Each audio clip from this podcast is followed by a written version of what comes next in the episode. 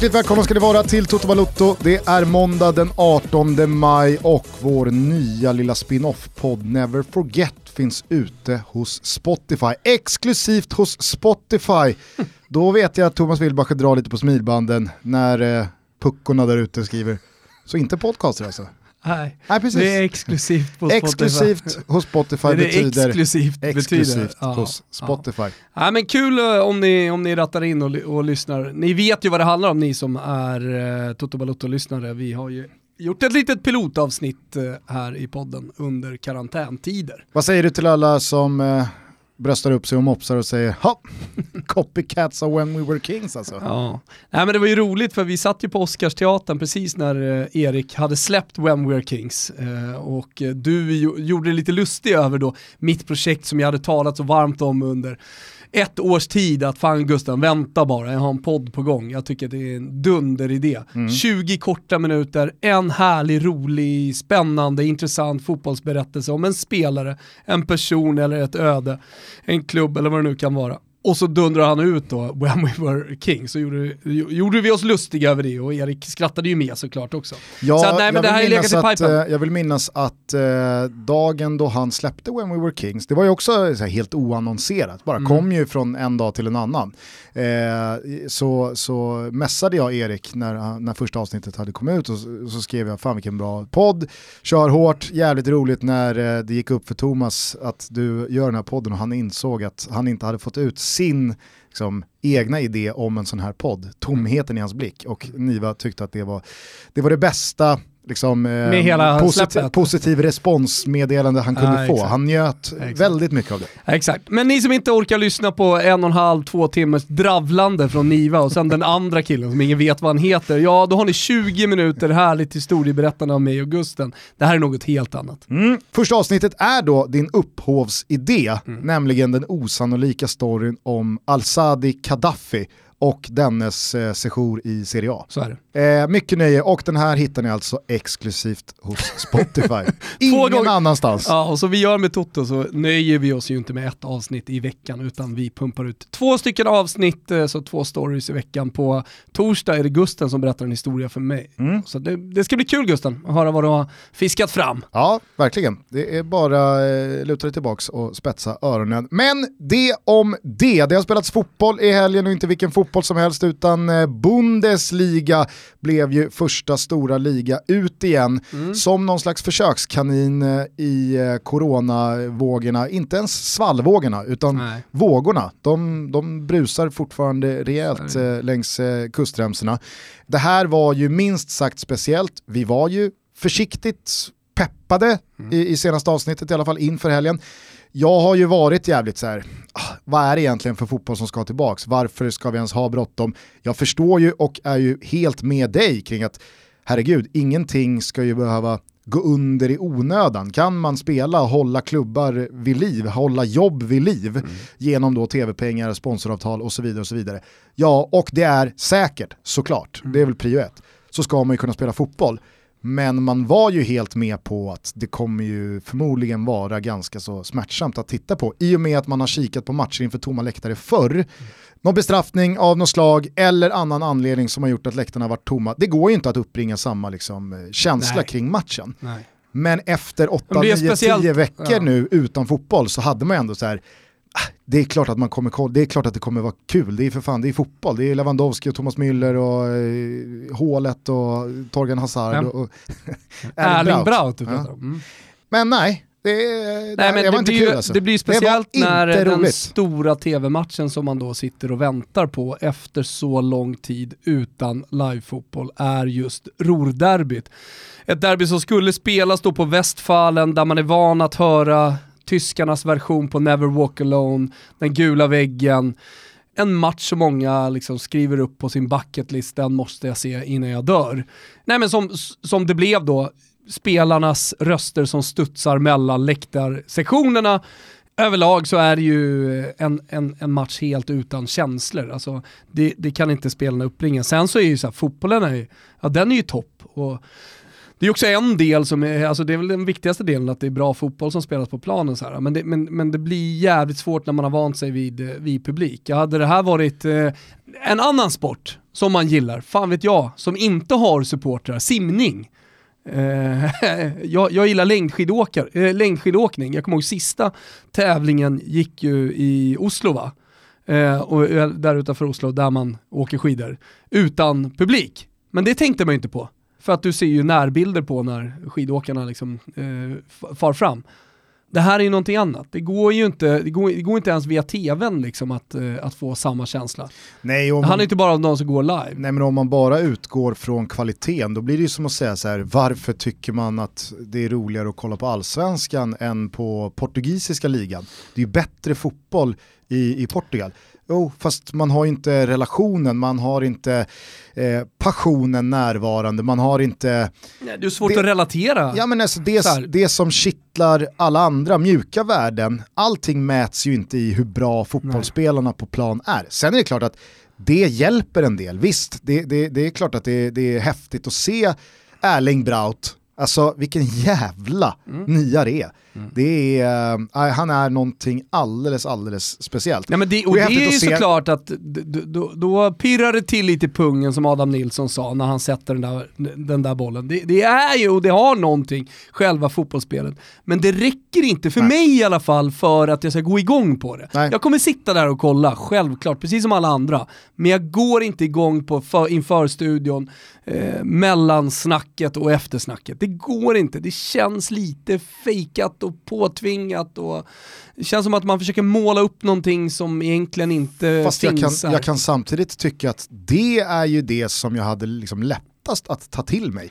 Ty det var det som var mest likt hur det brukar vara. Absolut. Alltså Ola men och Åslund och känns, Niva. Jag vet, men ändå och... känns det lite som att man pratar om någonting som inte riktigt finns. Nej, men fast, fast det, det behöver väl ingen heller låtsas om. Nu gör vi en pilotstudio på, ungefär som man torrkommenterar, alltså, det kanske inte alla lyssnare känner till, men kommentatorer tränar ju på att kommentera, speciellt nya kommentatorer, genom att liksom torrkommentera en match. Det här kändes som att man sände torrkommenteringen.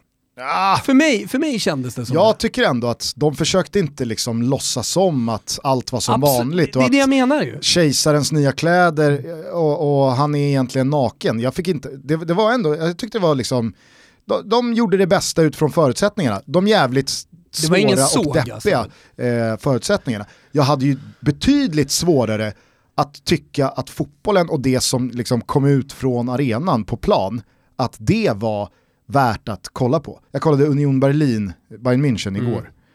Och då, då, var det verkligen, alltså, det, det, är en sak att stänga av eh, Rorderbyt med 20 kvar för att matchen var avgjord.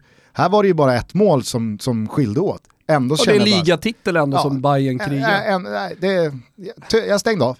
Jag stängde av i 65. Mm. Tack, mm. tack och hej. Och jag, jag, läste, Thomas Müller hade sagt i, i media där efter matchen också, att han själv bara, nej, det kändes som att spela en eh, veteranmatch klockan sju på, på kvällen. Ja, och det måste man ju lyssna på. Sen är det så här, så att ingen blir upprörd. Vi förstår, och jag tycker verkligen att de här matcherna ska spelas. Alltså fotbollsbranschen har drabbats, kanske hårdast av alla. Efter resebranschen och, och kanske då möjligtvis restaurangbranschen. De får inte arbeta helt enkelt och det kommer inte in några pengar. Och det, alltså det måste komma igång för att rädda fotbollen. Det, det, det, det är inga konstigheter, men man måste vara ärliga med vad vi ser och vad vi tycker om det vi ser också, eller hur? Ja det tycker jag verkligen, annars så... Alltså, ja men det var här... många som missförstod mig när jag sa vad är det för jävla skit egentligen det här? Jo, men man... Det är svårt att kolla. Jo, men, alltså så här, jag tycker att fotbollen ska spelas, men det är, det är piss mm. det, det jag ser. Och man kan ju hålla två bollar i luften samtidigt. Ja, man och man. Vem pratar du om? 3% av jordens befolkning kan ja, ju hålla ja. två bollar i luften ja, samtidigt. Mitt kommentarsfält kunde inte göra det. Det är väl i alla fall det och man det måste göra roll, här. Det... För att även, även fast man eh, tycker att det här är en usel kopia av sig själv, det är, det är, bara, det är, det är inte ens en skugga, det är en, mm. en, smula av vad fotbollen ska vara. Alltså den här tiden på året ska det ju vara de mest maxade ligaavslutningarna. Det ska vara allsvenska eh, stormatcher med packade läktare för att liksom, nu har den svenska säsongen kommit igång mm. och vi skulle närma oss ett fotbolls-EM. Alltså, allting ska ju stå i Zenit just nu. Mm. Istället får man Union Berlin inför tomma läktare och Sebastian Andersson kommer inte ens till spel. Alltså, det, Varför kommer jävlar, vad jag till fick, spel? jävlar vad jag fick låtsas i, igår. Alltså att så här, oh, men, fan, oh, kom igen nu. Då bra lir, tänkte Ja, jag. ja. Nej, men eh, liksom Rebban sitt brev så här, måste, ska vi verkligen se? Ja, ja vi ska se klart. Vi ska se klart här. Men nej, det gick tyvärr inte. Nej, nej, men det är Samtidigt svårt, men... som man då, precis som du är inne på, måste kunna konstatera att ja, det är en nödvändighet. Mm. Nej, men och sen så är det ju i synnerhet så i det här landet att nu har ju allting svängt nästan 180 grader gällande Tegnell, team Tegnell, som var så jävla liksom... Eh, Han har fått de allsvenska gick fotbollssupportrarna på Ja sig. men exakt, alltså, han gick mot strömmen på ett sätt som alla stod bakom och uppade och, och tyckte var kanon för en och en halv, två månader sedan. Nu går han ju emot strömmen internt här hemma, nationellt i Sverige, på ett sätt som gör att men är du dum i huvudet Anders? Alltså Mm. förstår du inte vad, det, alltså, vad som håller på att hända? Han Och- underskattar fotbollsrörelsen. Ja men ja, alltså herregud. Så, så är det ju nu. För att nu handlar det ju inte om att så här, han har koll på allting men det här är hans beslut. Mm. Utan hela problemet handlar ju om att ni har inte koll, alltså nu, nu förstår Nej men de ni har inte gjort jobbet. problemet här. Nej men de har inte gjort jobbet. Eh, det har ju uppenbarligen de svenska elitklubbarna gjort. Alltså då pratar vi om är det 30 klubbar som eh, befinner sig i superettan eller i allsvenskan? För det är de 32. som, ja, alla drabbas. Jag vet att de mindre klubbarna drabbas såklart också tufft, men de som drabbas hårdast är trots allt de som faktiskt arbetar med det här. Eh, och det, det är elitklubbarna. Först hade de ett möte, de skickade dit någon advokat. Möte igen en vecka senare. Och de allsvenska klubbarna, jag gjorde en intervju med Björn Westerholm där han, där han beskrev liksom läget. De, de har ju verkligen gjort jobbet. De har kollat på eh, kollektivtrafiken, alltså SL till exempel, eh, hur, hur liksom, hur de, vilket protokoll de har tagit fram för att de ska kunna få bedriva sin verksamhet, det vill säga kollektivtrafik. Eh, restaurangbranschen också har ju fått tagit fram ett protokoll, eh, tillsammans såklart med Folkhälsomyndigheten, hur de kan fortsätta att bedriva sin verksamhet med social distansering och alltihopa. Det jobbet som SEF, alltså de svenska elitklubbarna, har, har gjort, det, det liknade ju det tyska mastodont-pdf-protokollet. Och jag tror också man hade kollat väldigt mycket ditåt. Det var ett gediget jävla arbete som liksom sopade banan av SLs eh, lilla protokoll som de hade tagit fram. Och sen så skickar de två advokater till det första mötet och tar ju inte det här på allvar. Och sen så har man då ett nytt möte och då tänker de, ja, men nu kanske fler representanter, viktigare representanter kommer till det här mötet. Och så hade man det då i fredags. Och de har skickat två advokater, två jurister, återigen, som inte, som inte alls är liksom påkopplade och förstår allvaret i det här. Och därför blev det ju då en eh, ja, men, opinionsbildning någonstans från de svenska elitklubbarna, ut i media, ut och liksom verkligen beskriver det kritiska läget man befinner sig i. För det Anders Tegnell pratar om, att så här, jo men det kommer skapa ringar på vattnet, eh, det kommer eh, samlas människor i grupp och titta på de här matcherna. Och han pratar om så här, utanför arenorna kommer folk eh, träffas för han kanske då har sett PSG-supportrarna för tre månader sedan stå med bengaler. Nej Anders, det kommer fan inte hända. Och sen säger han, jo men på restauranger kommer folk kanske samlas. Han tänker väl då på pubbarna typ och Learys och de här. Fast de har ju sitt protokoll att förhålla sig till. Mm. Hur fa- varför ska fotbollsrörelsen förhålla sig till liksom vad som eventuellt kan hända på, på Allstar och O'Learys och Lion Bar? Är du med? Det, det, det är så jävla hjärndött och att då spekulera kring ringar på vattnet som han uppenbarligen, eller som de, Folkhälsomyndigheten, inte har någon jävla aning om. Det är det jag tycker att det, det alltså, de tar det inte seriöst, de tar det inte på allvar, de förstår inte liksom, hur många människor som drabbas av det här.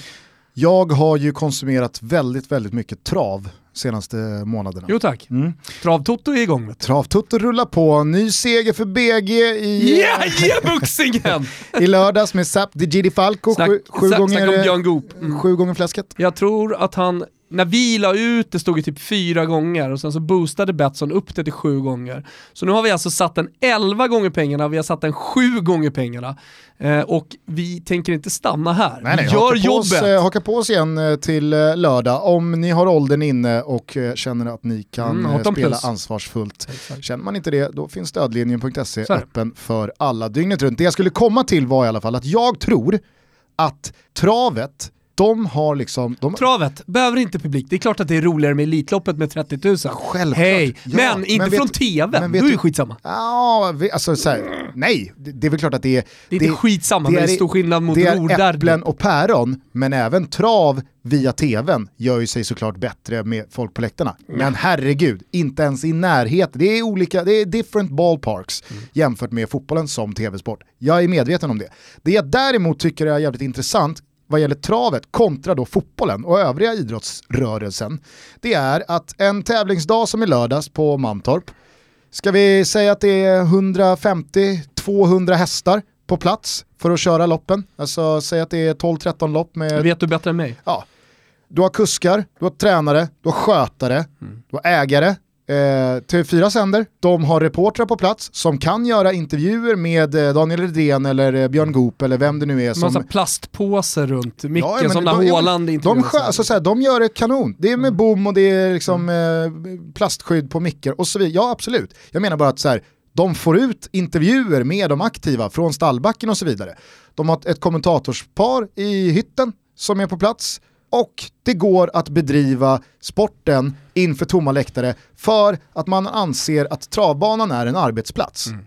Jag tror att de har liksom inte, alltså det travet gjorde bra med facit i hand, Mm. eller helt rätt, var att de så här, vi stänger ner för publik, men vi alltså, sen kör vi på. Vi, Ja, vi frågar inte om lov. Nej, nej, jag tror du har helt rätt. För fotbollen, Vi förhåller oss till 50 personer. Nå, eh, exakt, då Ja. var det 50. Ja. Men sen så är ju det på liksom vissa ytor. Mm.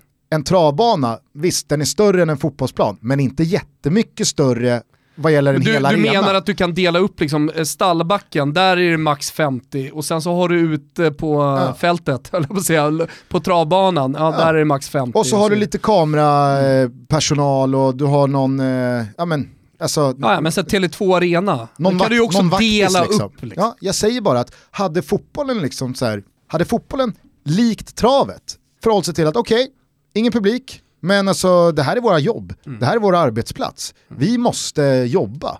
Då Och vi, finns det- kan, då vi, finns vi det- kan hantera det. Ja, då finns det 16-17 spelare i en matchtrupp, har en par tränare, någon fysio, någon materialare. Mm. Ja, det är 25 pers i varje lag. Ja, då har du 50 man. Du har eh, lite arenapersonal som är där för att eh, öppna och släcka och låsa. Och sen så har du då såklart ett bantat tv-team med någon buss utanför, ett kommentatorspar, Jonas Dahlqvist eh, står på linjen med en bom och kan göra sina intervjuer. Kör på. Alltså så här, jag tror att hade man bara liksom, vi tutar och kör, så får någon gå in och stoppa det här, om det nu är liksom sån jävla katastrof. Nu var det som att så här, vi frågade en person som typ inte vet vem eh, Marcus Albeck är. Och Nu pratar jag om Anders Tegnell.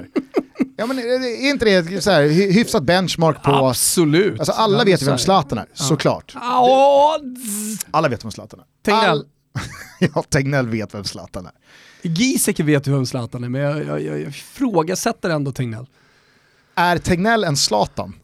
Ja, definitivt. Han säger Zlatan. Ja. Ja. Ja. Ja, men du förstår vad jag menar. Vi bara pausade allting och sen så överlät vi frågan till en person som inte vet vem Marcus Albeck är. Mm. Skulle Aldrig hört det. namnet.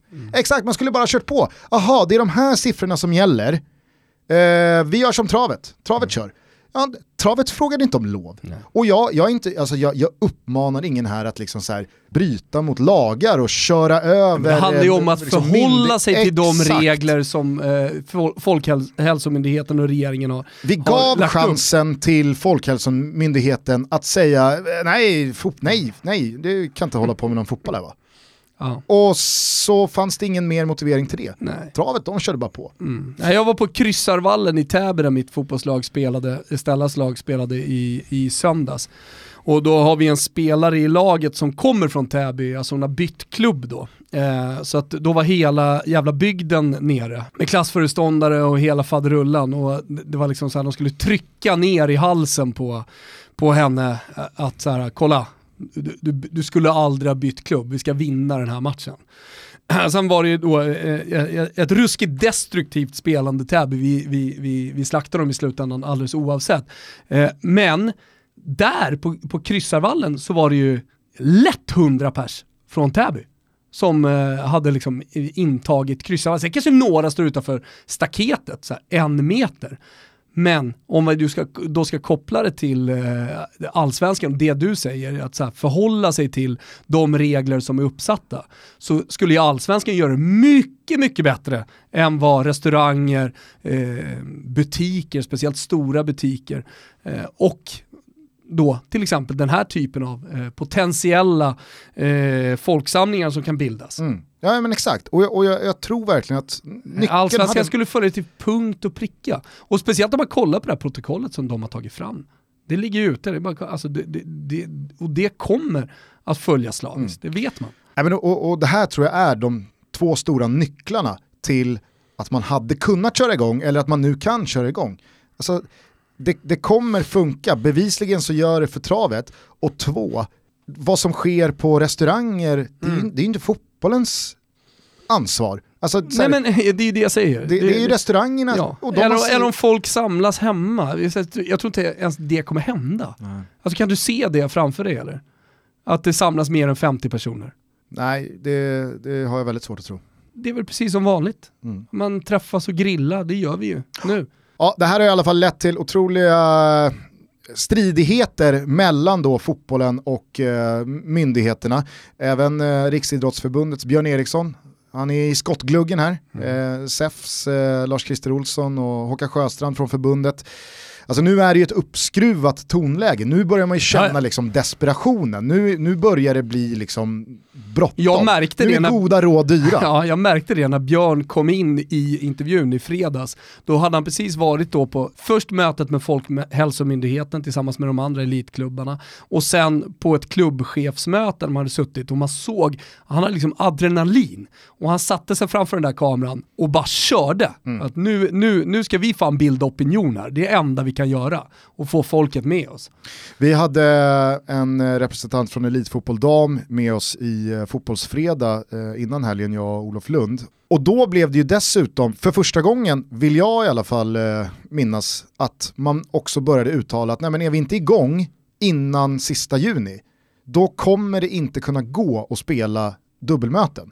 Då är enkelserie det enda som återstår. Mm. Och visst, damfotbollen är alltid liksom, den, den offras ju före herrfotbollen. Mm. Men jag tror inte att det handlar om eh, liksom fem, sex, sju veckor längre, mm. längre möjligheter för herrallsvenskan att hålla liv i en dubbelomgångad serie. Nej. Och då, då är man ju helt plötsligt, alltså nu börjar det ju brinna i knutarna. Mm. Så är det verkligen. Jag tror vi måste komma igång den eh, 14 juni.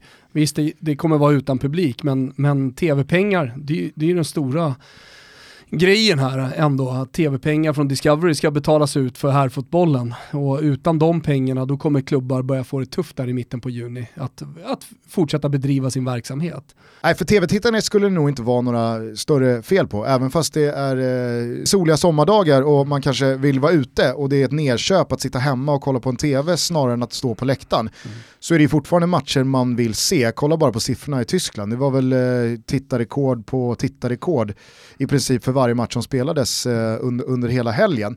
Så där tror jag också, det, alltså, där tror jag också att det finns ett jävla incitament från Discoverys håll att mm. det här kommer, det kommer flyga, det kommer funka för deras, för deras skull så är det så är det kanon att ja, komma igång. Ja, definitivt. Alltså, de kommer få sina tittare, de kommer få sina abonnenter. Det, det råder liksom ingen tvivel om.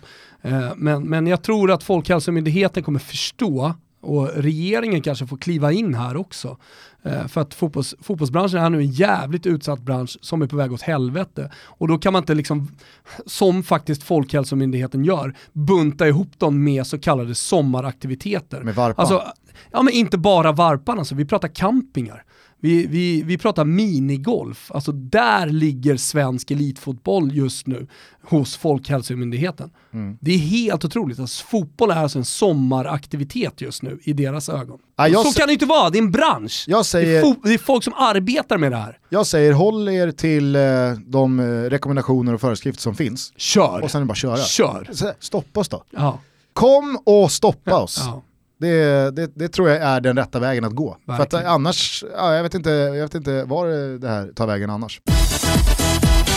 Vi är denna vecka sponsrade av Snix. Och vad är då Snix kanske du som lyssnar till det här undrar? Jo, ja, det undrar jag Gusten också. Snix är en app med korta stories man läser och lyssnar på i mobilen. Snix är anpassat för dina 5-10 minuter man har över lite här och där varje dag. Det är olika format och olika typer av innehåll, underhållning var som helst när som helst. Ja, men jag tycker det låter fräscht, just det här 5-10 minuter någonstans. Alltså, allting behöver inte alltid vara en timme, en och en halv timme, lägga undan allting, utan man kanske sitter på muggen, man kanske sitter på tunnelbanan och så har man 5-10 minuter över. Då är Snix-appen att ladda ner. Finns ju både för iPhones och eh, Android-mobiler va? Mm. Men ge mig ett exempel då, vad, vad kan jag hitta hos Snix? Ja, men framförallt så är det ju uppdelat i appen eh, i olika kategorier. Eh, jag läser crime, jag läser on the go, fattar man ju vad det innebär. Va? Non-fiction, det är också nytt nu för våren.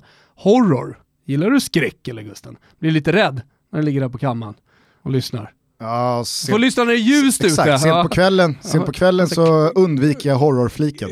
Klassiskt när man kommer hem från plugget och kollade på skräckfilmerna, inte på, på, på nätterna. Men under de här olika kategorierna, det finns ju såklart fler, det finns Most Red och så vidare, eh, så, så hittar man alla möjliga olika sköna berättelser. Och det tar 5-10 minuter att läsa. Och USPen här är att man får väldigt mycket story optimerat för 5-10 minuter. Exakt, det ah. man, exakt. Du slipper sitta där och läsa i en och en halv timme eller vad det nu är, utan du, du får det kortfattat och det är fyllt av nuggets, det gillar jag. Ladda ner Snix-appen och få första månaden gratis. Sen kostar det 49 kronor i månaden, så varför inte testa första månaden gratis Verkligen, verkligen. Snixa på hörni och mycket nöje. Oavsett när den svenska fotbollen kommer igång och förhoppningsvis då kvartsfinalerna i Svenska Kuppen som går att se på Simor så kan man hålla till godo med allt godis som finns på Simor innan dess. Den här veckan så tipsar några av profilerna från Simor om sina sportfavoriter. Olof Lund, Lasse Granqvist, Frida Nordstrand och Niklas Wikegård har gett sina bästa tips på gamla matcher, reportage och dokumentärer. Vad och, säger Wikegård, det är det jag vill veta? Nej men eh, jag har eh, Olofs topp 5-lista ah, Okej, okay, få höra. O.J. Simpson, Made in America. Är inte det en måste-tittning? Jo. Känns som. Olof menar på att det här är tidernas sportdokumentär. Mm. Ja. Stora ord. Stora ord. Once Brothers har vi puffat eh, väldigt mycket kring här, även The Two Escobars och Take the Ball, Pass the Ball. Men Olof har också hittat godingen 42 to 1. Mm. Om tidernas boxningsskräll när Buster Douglas sänkte Mike Tyson som alla trodde var omöjlig att besegra. Jag har gjort om Take the ball, pass the ball i mitt lag. Jag kör Take the ball, dribble the ball. Okej, okay. mm. det är pepp. Pep eh, Wilbacher. Jajamän. Äh, men, eh, roliga nyheter också från Simor idag, att man förlänger med La Liga Såg det! till 2026. Superhärligt. Alltså, och så adderar vi Champions League, från eh, förra Just veckans eh, nyhetsflöde. Det ser ganska bra ut där på rättighetsfronten. det händer grejer på Simor så jag tycker att alla som inte har ett abonnemang på Simor borde skaffa det. Det. Eh, vad tar du med dig då, eh, rent sportsligt från Bundesliga-starten? Någonting måste ju ändå ha fastnat på dig. Nej, jag noterade att eh, Quaison spelade hela matchen, att han inte fanns med i målprotokollet. Men han var en av de som inte byttes ut, vilket eh, ju såklart betyder att han är hypernyckelspelare eh, för Mainz. Eh, jag tycker, alltså, trots allt om man går tillbaka till den här eh, Dortmund-Schalke-matchen, eh, att eh, Dortmund ser fan jävligt bra ut. De har hanterat den här karantänen på ett bra sätt. Jag tycker att det, och det måste man ändå säga, att fan, det, det är bra form ändå på många av spelarna. Mm.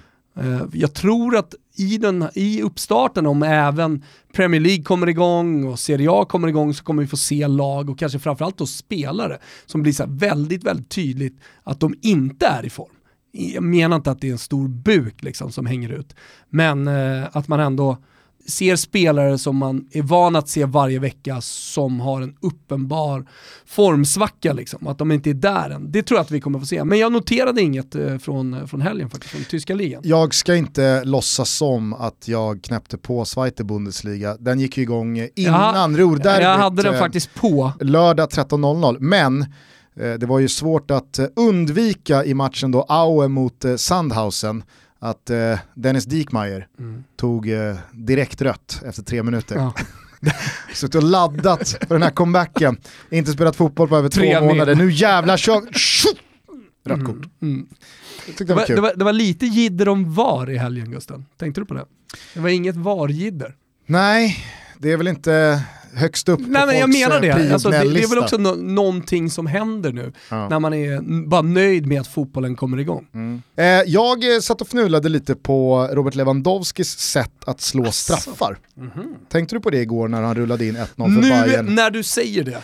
Eh, för er som inte har sett eh, Robert Lewandowski slå en straff senaste året, han har inte alltid slagit straffarna så här, så har han en ansats som, han börjar rakt framifrån bollen och sen så liksom Mm. Går han ut långsamt, långsamt rör han sig snett ut åt vänster så att det blir som en Skapar en båge. halvcirkel, en båge fram mot bollen. Och efter ungefär halva den här bågen, då börjar han trippa mot bollen och en meter innan han närmar sig bollen så hoppar han nästan och stannar i luften och när han sätter ner båda fötterna då rullar han den bara åt det hållet han ser att målvakten har förflyttat sig ifrån. Mm, han tänker att målvakten inte har tålamod nog att vänta ut. Det är väl så va? Ja, Mycket så, adrenalin och han har bestämt sig för att gå åt ett visst håll. Eller? jag, tror att han, jag tror att han gör den här liksom halvmånen, den utbågningen, den gör han för att inte på något sätt visa åt vilket håll han ska lägga straffen. För att han kommer så jävla mycket från sidan att det blir helt omöjligt för målvakten att fatta. Alltså annars så är det ju det är en detalj som målvakter tror jag studerar, att om du kommer rakt framifrån men vinklar upp, ja, men då kommer du liksom sätta den i målvaktens vänstra hörn om du nu är högerfotad.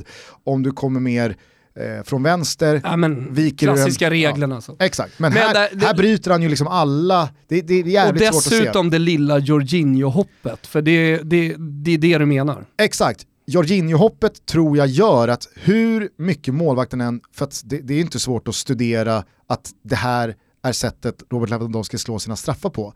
Men jag tror att det blir en reflex även för målvakterna, trots att de vet att jag ska inte röra mig för att det där hoppsatssteget han tar kommer gå så långsamt att jag har tid att se vart han landar. Men det blir den här lilla, lilla reflexen att du måste röra dig åt något håll att man såg nästan det på målvakten i Union Berlin att fan, nu ställde jag mig på högerfoten. Och så ser Lewandowski det, för att han drar den ju inte ute vid stolpen. Nej. Han vet att Han behöver inte. jag behöver bara dra den en meter på sidan för att han har all tyngd här nu på sin högerfot. Det som är med eh, Jorginho och som kommer bli också med Lewandowski, att när de väl missar straffar så ser det fånigt ut. Absolut. Först nästan eh, av, av den här skolans straffläggare var ju Gaiska Mendieta, om du kommer ihåg. Han hade ju inte bågen, men han hade liksom, han tittade ju bara på målvakten. För att han, han, han vet väl hur man slår till en bredsida ändå. Och så, han tog in ett lika tydligt sån skuttsteg.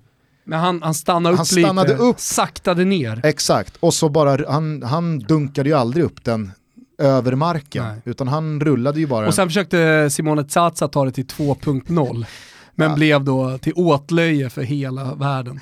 Ja, det var, det, exakt, det var en sån här miss som, det ser inte bra ut Och när inte nog med att Simone. Simone Zaza gjorde det, så ska även Graziano Pelé in och, och, och liksom göra det ännu värre. Ja. Nej, men just de här, alltså det blir ju väldigt mycket så att de, de som slår sina straffar på det här sättet och helt utelämnar sig till vad man uppfattar Mm. Ja, men det blir ju såklart dråpligt när man väl missar. Thomas Müller har eh, använt lite av samma teknik. Mario Balotelli var ju också någon som ja, kanske inte slog sina straffar på det här sättet, men i alla Han var ju fall. mer nonché. Ja, och han gick ju mer åt att Snar, fanns inte riktigt någon tanke. Må, ah, fast jag tycker ändå att alltså, gameplanen var ju, målvakten gör första draget, andra sidan, jag sätter vad, andra han? hållet. 24 straffar i rad Mario Balotelli. Mm. Det var ju till Hesse, Daniel Hesse kom in här till mig och Olen och jinxade bort honom. Mm. Då åkte han ut. Var det inte så att eh, du och Olen hade väldigt stora pengar på ett spel? Mm. Det var väl Milan at the time, eller var det Ja, Inter? Milan var det. Eh, och eh, Hesse kommer in och säger berättat om det här förut. Jag det vet, men alltså, Balotelli missade ju inte straffen. Nej. Men han sa, jo men Balotelli har ju aldrig missat. Då hade han ju inte, missat på typ 21, Nej. eh, 21 raka Vi straffar. behövde målet. Ja, och Ja. Olen blev tokig. Topplocket gick. tokig. Kul. Eh, nej men jag, alltså så här, jag vet inte om jag tycker att sättet Robert Lewandowski slår sina straffar på borde bilda mer skola, eller om det är skönt att att det är en av hundra slår sina straffar så Men här. jag tror att det är svårt. Jag tror att det är en konst. Jag tror att det kräver jävligt mycket eh, träning för att komma dit och kunna slå de straffarna på det sättet. Du måste vara jävligt kylig och du måste ha skallen med det. Och det tror jag att det är jävligt många som faktiskt inte har. Alltså säg till Granen att, hörru vi ska skola om din straffteknik lite. Kolla på Lewandowski, skulle jag aldrig gå. Ronald Koeman hade ju aldrig kunnat slå sina straffar så. Det var tvungen att vara sträckt visst, rätt upp i nättaket. Men jag tänker att i och med att mål man gör, oavsett om det är straff eller inte, har en sån otroligt stor betydelse för ja, men din status som spelare, dina klubbadresser och kontrakt du kan landa. Vi har väl pratat om Klas Ingesson flera gånger när han kommer till Belgien och hans agent mm. säger, ja bara så ni vet så är Klas Ingesson världens bästa straffskytt. Han ska ta straffarna, har aldrig tagit en straff. Blir straff i första matchen, Klabbe blundar och dunkar allt vad han har, ribba in upp i nättaket. Det bara liksom, sen dess så slog han alla straffar resten av karriären, inte i landslaget då men. Eh, och, och, att det där blir liksom, Ja, men Marcus Jonsson, kommer du ihåg, i AIK, ja, Mr 100%. Högerbacken. Ja, men, alltså, han satte sex av sex straffar i AIK en säsong. Mm. Man tänker fortfarande på honom som liksom så här, jävla bra spelare va? Han, han var han, det var en stabil straffskytt. Ja. Och jag menar bara att i och med att det här som du är inne på borde vara en grej man kan träna sig till. Mm men jag så, tror också att det, det, finns någon slags eh, talang och det sitter i skallen. Ja, och sen så är det såklart svårt att bli straffskytt i de största lagen där de största stjärnorna finns. Messi kommer vara straffskytt, hur jävla bra straffskytt du än är. Ja, målskytten, den som ska vinna skytteligan. Stora stjärnan eller lagkaptenen eller som säger Totti, Totti satte ju inte alla straffar. Ja. Herregud vad han har missat straffar. Otroligt. Eh, men det var ju inget snack, han har missat tre i rad. Upp igen, ja, upp på kusen bara. Eh, men det finns så många lag där det är lite up for grabs. Det viktiga är att det blir mål på straffen mm. och då borde man, tror jag, som spelare Kanske, alltså kanske blir den här liksom, jag sätter 99 av 100 straffar för att man är så jävla duktig på att göra som Lewandowski gör. Att se målvakten dra första draget och bara liksom, jaha du står på vänsterfoten, jag rullar den åt höger. Mm. Alltså, ja, jag vet inte, det, det borde ju gå att träna till sig mm. att bli en av de bästa straffskyttarna i världen. Definitivt. Jag pratar inte om någon liksom så här, du som spelar i Sylvia som lyssnar på det här, ah, det kommer inte bära hela vägen till La Liga bara för att du blir en jävla lethal straffskytt. Men fler spelare på den nivån. Samtidigt, jag tror också att det är en mycket, mycket större talang liksom, att ha, att slå straffar. Och då pratar jag om det liksom mentala. Alltså jag tror att det, det, det, det får förunnat att bli en riktigt bra straffskytt. Jag tror mm. verkligen det. Eh, kommer du ihåg, eh, på tal bara om den här tyska omstarten i förra veckan, att jag var lite, jag var lite småpeppad på hur det kommer se ut när lagen gör mål? Absolut. Vilket magplask. ja. de, de, de brydde sig knappt. Nej. Alltså när Lewandowski gör det här målet, det, det är bara fram lite armbågar ja. mot varandra, mm. man lunkar upp mot mm. egen planhalva, snart Man någon avspark. som hade kramat någon och pussat någon på kinden och då ska, då ska det utredas. Mm. Alltså, låt det passera se mellan, ibland måste man se mellan fingrarna. Eh, sen så eh, gjorde ju Dortmund eh, alltså sin, eh, sin, sin, sin, vanliga rutin efter eh, hemmamatcher och gick bort då till Sudtribune och tackade. Men det var ju bara det att den gula väggen var ju helt tom och så fick Erling Braut Haaland frågan om det här efter. Och han svarade så som Haaland svarar. Så som det anstår ett rövhål. Ja, exakt. Här är det. After the final whistle, you and the whole teammates, you were going to the south stand, the famous yellow wall, which was empty today, of course. Uh, why did you do that? Uh, why not? Is it a kind of message you want to send out? Yes. Would you tell us a message? To my fans. To they're our very, friends. They're everything for you and for Borussia Dortmund. It is. Thanks a lot, it was a pleasure to talk to you. Nej, men alltså, så här, säga vad man vill om Hålands sätt att vara i media det finns ändå någonting jag, ja. jag, jag, jag, gillar med det här. Det, men jag, jag tycker det, det bästa inte, på något sätt. Ja, det kittlar och man kan tycka att han är ett röv och så vidare, men, men det bästa är ju hur han sticker från intervjun i slutet. Ja, både alltså, hur han nervos, sticker, alltså, alltså, men också... Nervositeten hos reportern, för fan, andas gubben, skicka in någon annan då som kan, som kan ta Håland. Eh, Fast jag vet inte om jag är med i det där, för att jag tycker ändå att när reportern säger “It was a pleasure talking to you” Nej, så det, är det ju ändå 100% Det är en jävla skitintervju vad det. Det kanske det är, men när han säger så, It was a pleasure talking to you, ja. då är han väl 100% ironisk och alltså så här, då är han väl superfrustrerad. Han säger väl inte det av 100% Nej. genuin liksom, men, tack tack, Nej. tack. Men han fyller ju i på ett väldigt ansträngt, jobbigt sätt. Uh, när han liksom ska försöka säga vad spelarna egentligen vill mena Fast jag kan ändå tänka mig att han liksom så här, han mumlar ju något riktigt vidrigt på tyska en sekund senare.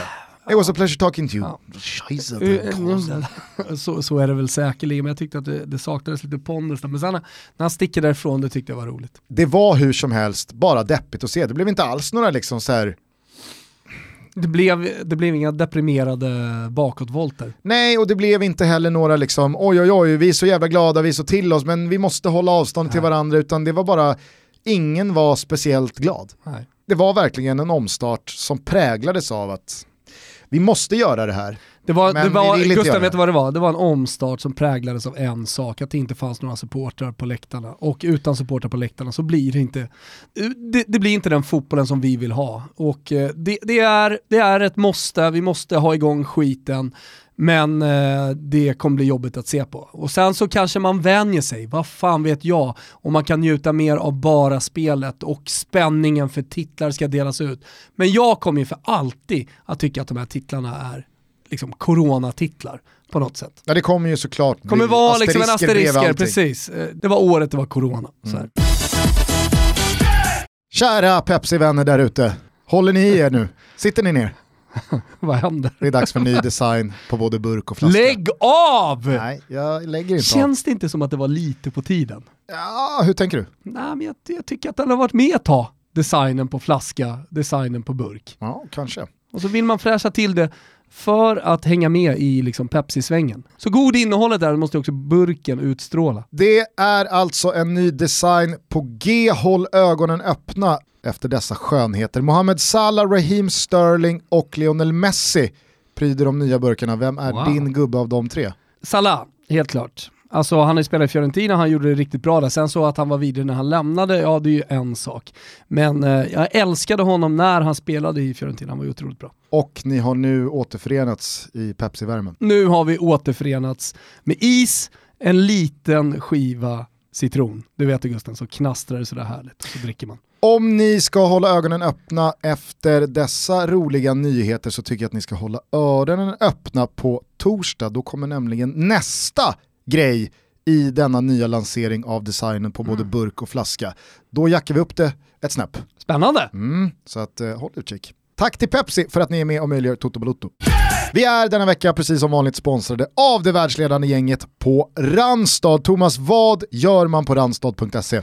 Ja, men allting som har med jobb och karriär att göra, oavsett om man har ett arbete, om man är arbetssökande, om man är student, så är Randstad platsen på nätet. Man kan registrera sitt CV för att få hjälp att optimera sin karriär. Man kan få hjälp att både söka jobb men också bevaka tjänster som är väldigt intressanta för en. Så att eh, vill man att det ska hända grejer åt rätt håll i sitt arbetsliv, ja, då, är det randstad.se ja, ja, som men Då gäller. går man in på Randstad, för Randstad det är synonymt med arbete och möjligheter. Hör du vad Gustav? Om jag säger jobb, vad säger du då? Randstad!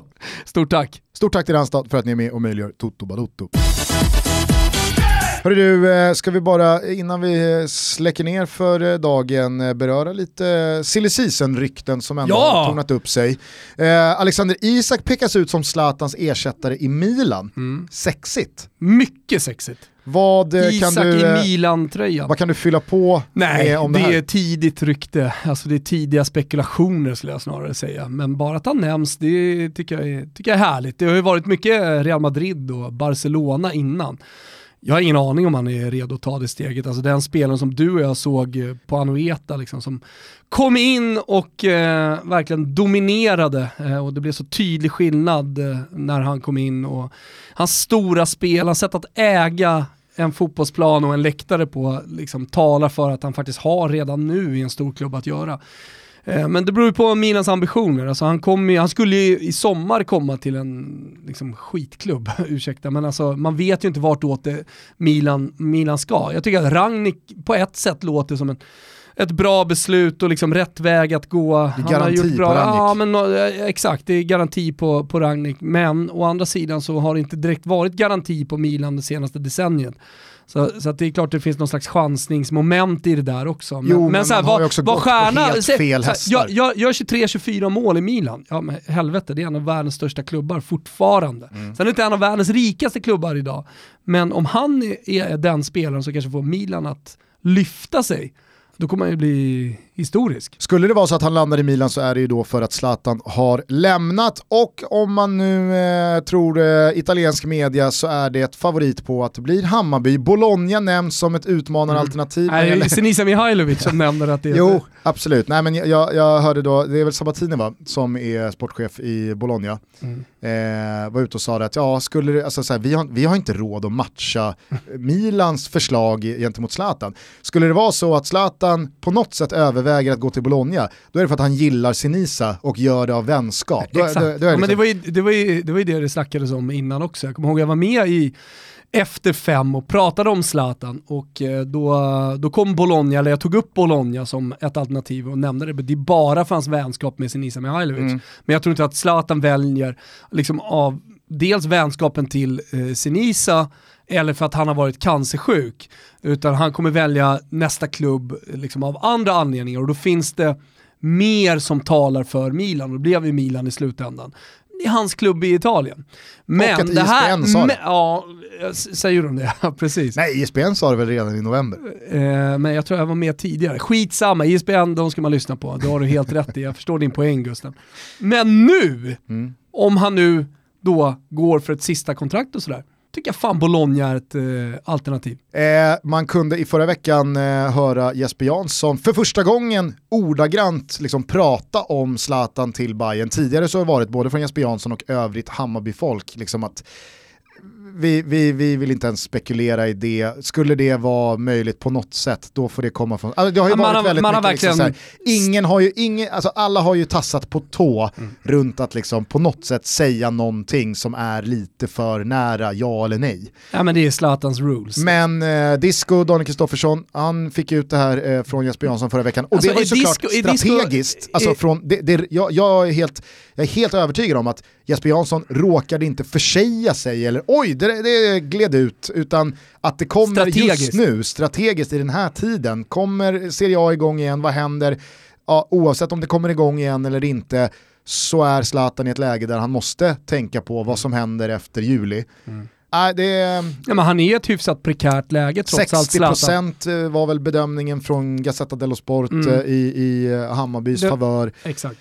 Så att, äh, det börjar ju verkligen doftar Bayern. Jo, nej men alltså han är ju, som jag sa, i ett prekärt läge i och med att karriären är på väg att ta slut. Det finns inte så många anbud från andra klubbar. Han kommer inte att åka till en annan världsdel. Det blir inte Kina, det blir inte Saudiarabien, det blir absolut inte MLS igen. Så att det enda som är intressant det är ju klubbar i toppligorna som eventuellt då skulle vara intresserade av Zlatan. Men precis som eh, Gazzetta dello Sport mycket riktigt skriver så handlar det ju om ett livsbeslut för Zlatan också. Och är det någonting som familjen har varit tydlig med, det är alltid snack om Helena och familjen, vad vill de vara, vad vill de inte vara? Och det skulle då ha varit en anledning till att de åkte till LA. Jag tror inte det. Jag tror, jag tror att Helena hela tiden, precis så som det är nu, familjen, de vill vara i Stockholm. Och eh, det har ju blivit så jävla tydligt under den här månaden som det har varit nedstängt, eller två månader som det har varit nedstängt, att, att de trivs här och att det är här de vill vara. Och därför har Hammarby blivit så jävla starkt. Mm. Och, och möjligheten att han ska åka dit efter alla träningar och allting har också blivit mycket större. Ja, det blir eh, spännande att eh, följa de eh, fortsatta snackisarna kring Zlatan här nu i veckan när det ska börja tränas eh, med eh, Milan igen. En sista grej bara på Silly-fronten det är ju det här med Pjanic till eh, Barca. Och även om det är liksom så här... det, det, det, grejen här är inte Pjanic till Barca, Barca, jag vill bara säga det. Jag ska säga vad grejen är när du är klar. Jaha, vad är grejen? Nej, fortsätt du. Ja, nej men, alltså, för mig, nu är det ju liksom så här, ja, Semedo till Juve och det snackas om Artur eh, ska vara en del av det. Du för missar mig, fortfarande grejen, fortsätt du. För mig är fortfarande den stora grejen här, Pjanic. är en sån jävla bra spelare och jag tror att det är en spelare som hade, han hade, han hade, han hade tagit det sista steget i Barca. Det tror jag, definitivt. Men det sjuka är, du nämner ju lite spelare som skulle kunna ingå i den här affären, mm. eller hur? Du missar ju den mest anmärkningsvärda spelaren som ryktas vara en del av hela den här värvningskarusellen, transferkarusellen. Och det är ju, det är ju DeCilio. För, Ja. att, eh, för att i då eh, bytet, Semedo nämner du, då skulle gå över till Euro, ja, men då, då måste ju Barca täcka upp det på något sätt. Och då ska ju då De Chilio gå till Barcelona. Mm. Så vi pratar alltså Milan, vi pratar Juve och vi pratar Barcelona på den karriären. Och det, för den begränsade fotbollsspelaren som De Chilio är, är ju extremt anmärkningsvärt. Ja, det Alltså, kan du se honom? Tänk, eh, det, det sjuka är att han kommer ju spela där ute till höger. De kommer ju lira De Chilio. Ja, ja. Nej, men, eh, så, så här, han har ju flaxet att få en, en långtidsskada. Och vet du vad det är då? Då finns det hopp för alla. För dig och dig och dig och du som lyssnar på den här podcasten. Som spelar i Sylvia. Hoppet lever! Exakt. Alltså ytterbackar. Antingen så är du Marcello eller Roberto Carlos och du har någonting extra. Ehm, Trent Alexander-Arnold, du har foten liksom. Eller så är det bara en ytterback. Och då kan du komma hur jävla långt som helst. Ja, men slå på det jag pratade om tidigare, om straffläggning. ah, Du är ytterback och du sätter, sätter 99 av 100 straffar. ja. Då, sky is the limit. Hur bra är egentligen Micke Lustig? Ja, men tänk om Lust, tänk, fatta om Lustig hade fattat det här om straffar tidigt i sin karriär. Barca. Ja, men, Ja, men han är ju lång, så hans grej är att han kan också nicka bort hörnor. Han kan ju spela mittback liksom. Så han kan ju spela en trebackslinje, men han kan spela ytterback också. Ja, straffar på det. ja, nej, det blir, eh, det blir eh, kul att se ifall De Chilio landar i Barcelona och kanske tar bollen från Lionel Messi i någon slags eh, ligaavgörande El Clasico-match och Straffen ska vara hans. skjuter titeln till eh, Katalonien. Det hade varit fint. något. Eh, hörni, återigen, missa inte vår nya podcast Never Forget. Den finns eh, exklusivt hos Spotify. I första avsnittet så berättar vi den osannolika historien om Muammar Gaddafis son Al-Sadi och när han drog till eh, Perugia. Så är det, glöm heller inte bort att eh, vi har ett samarbete med Jiggar.nu. Fisketoto i koden ger 10% på den enda sportfiskebutiken som ni behöver lägga på minnet. Jiggar.nu, använd koden Fisketoto så får ni 10%. Vi hörs igen eh, lite senare i veckan. Ta hand om varandra och... Jag hade ingen mer. Ciao tutti. Ciao tutti.